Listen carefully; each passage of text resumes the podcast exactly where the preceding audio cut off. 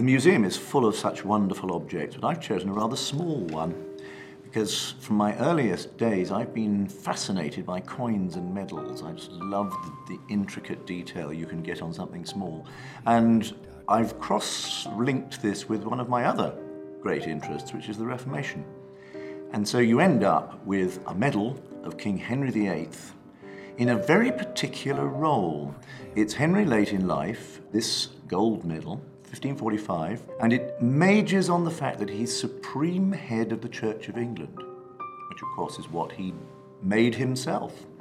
He had single handedly broken with the Pope and the Western Church after half a millennium very close contacts, and, and that's what the English Reformation started with. So this medal symbolizes in many ways the English Reformation.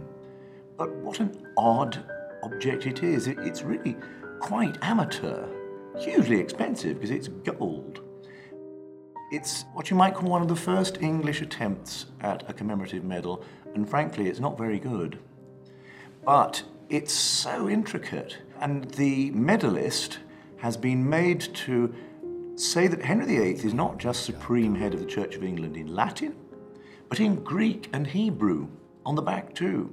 And the back is fascinating because of these inscriptions, which also have in really rather crude lettering at the bottom, at London, Londini, written in what seems to be just secretary script, ordinary script. And I think what happened was that the medalist was handed a piece of paper with this incomprehensible Hebrew and Greek on it, and he just copied London at the bottom because it was also written on the document.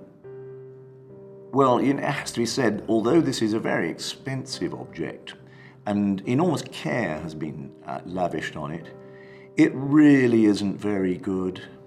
And there is actually a beautiful, probably German or Italian commemorative medal of Thomas Cromwell on it from 1538. And this is nothing like this. 1545, later, it's got a, a really unflattering portrait of Henry VIII, but he was old and gross and fat, and perhaps it's not that unflattering, really.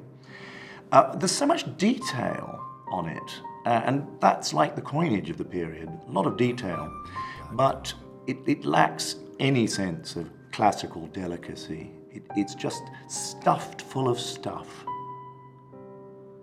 This object speaks to a very complicated historical situation the Reformation under Henry VIII and Edward VI.